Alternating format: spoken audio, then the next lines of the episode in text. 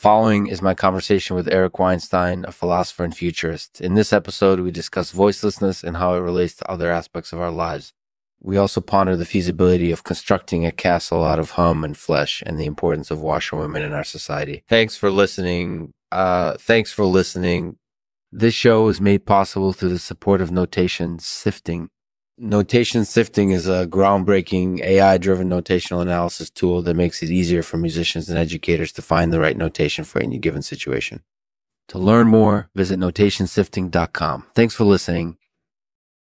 Hello, everyone. This is Lexman, your host for the artificial podcast Lexman. Today, I'm joined by renowned philosopher and futurist Eric Weinstein. Eric, thanks for coming on the show.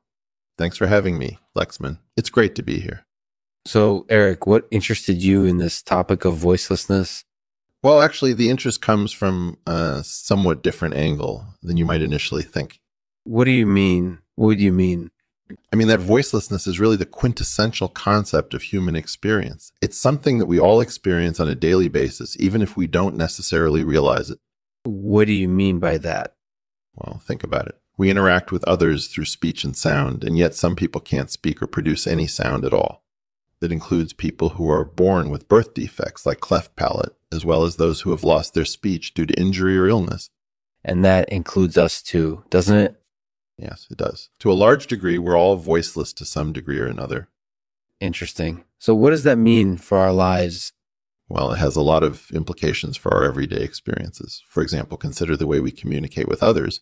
Yeah, I can definitely see that in cases where people lack the ability to speak or produce sound, they often have to find other means of communication. For example, they might use hand gestures or facial expressions to communicate their thoughts or feelings.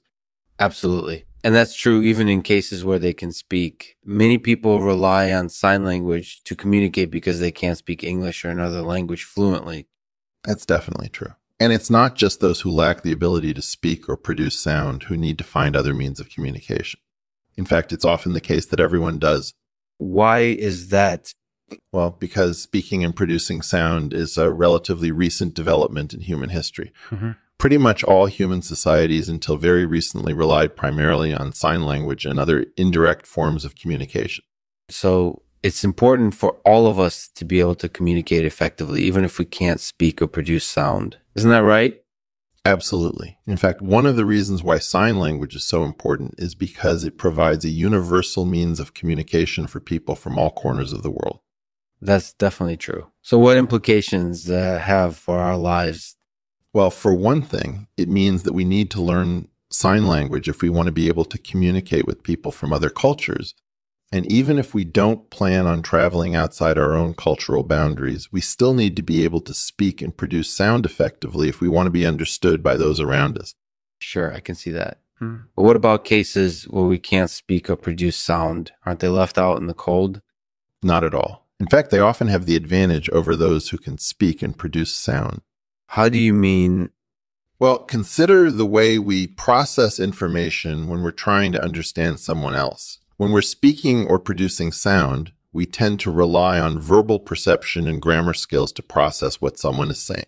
Yes, I can see that. But in cases where someone lacks the ability to speak or produce sound, they often have better access to information through nonverbal channels like body movement and facial expression. Really? How do you make that case? Well, consider the way we process information when we're trying to understand someone else's emotions. We use facial expression and body movement to interpret someone's feelings and emotions. Indeed, I've experienced that first and myself. Sometimes people don't even need to speak in order to communicate their emotions effectively. They can simply give you a look or a nod that says everything they need to say. That's definitely true. And in cases where someone lacks the ability to speak or produce sound, they often have an advantage over those who can speak and produce sound because they have access to more information through nonverbal channels. Is that why sign language is such a powerful tool? Hmm. Because it allows people from all corners of the world to communicate without relying on verbal perception and grammar skills. That's correct. In fact, the use of sign language is so widespread because it virtually eliminates the need for verbal interpretation when two people are trying to communicate with each other. All they need to do is sign language equivalents of the words they're trying to say. That's fascinating. And it sounds like the concept of voicelessness has a lot of implications for our lives. That's certainly true. In fact, it has a lot of implications for our everyday experiences. For example, consider the way we communicate with others. Yeah, I can definitely see that. In cases where people lack the ability to speak or produce sound, they often have to find other means of communication. For example, they might use hand gestures or facial expressions to communicate their thoughts or feelings. Absolutely. And that's true even in cases where they can speak. Many people rely on sign language to communicate because they can't speak English or another language fluently. That's definitely true. And it's not just those who lack the ability to speak or produce sound who need to find other means of communication. In fact, it's often the case that everyone does. Why is that? Was that? Well, because speaking and producing sound is a relatively recent development in human history. Pretty much all human societies until very recently relied primarily on sign language and other indirect forms of communication. So it's important for all of us to be able to communicate effectively, even if we can't speak or produce sound. Isn't that right?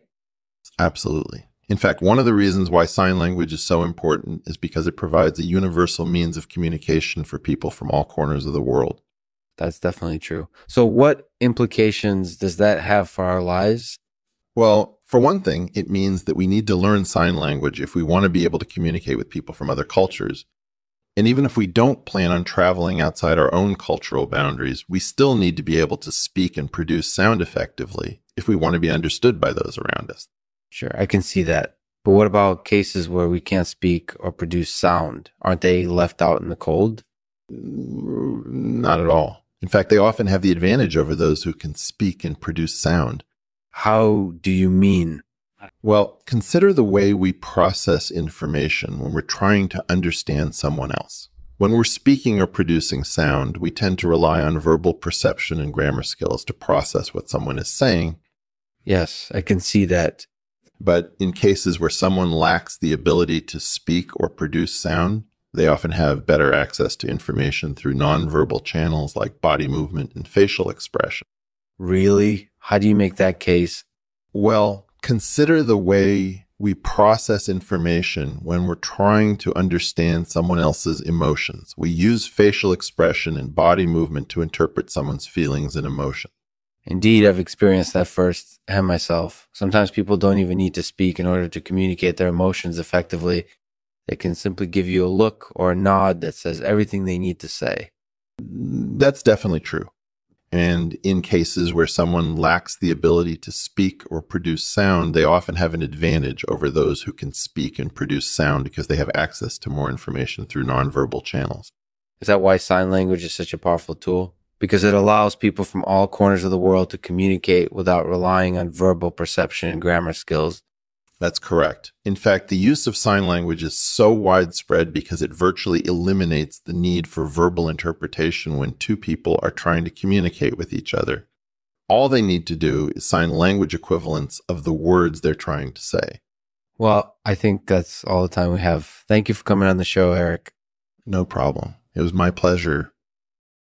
Thanks for listening to the Lexman Artificial Podcast. If you enjoyed this episode, please rating and reviewing it on iTunes so that others can find it. You can also follow the show on Twitter and Facebook. I'll end the show with this poem by Rudyard Kipling. If when you're old and gray and full of sleep mm-hmm. and nodding by the fire, take down this book mm-hmm. and slowly go over all the good things I've said, you will find if you look closely that all of it was true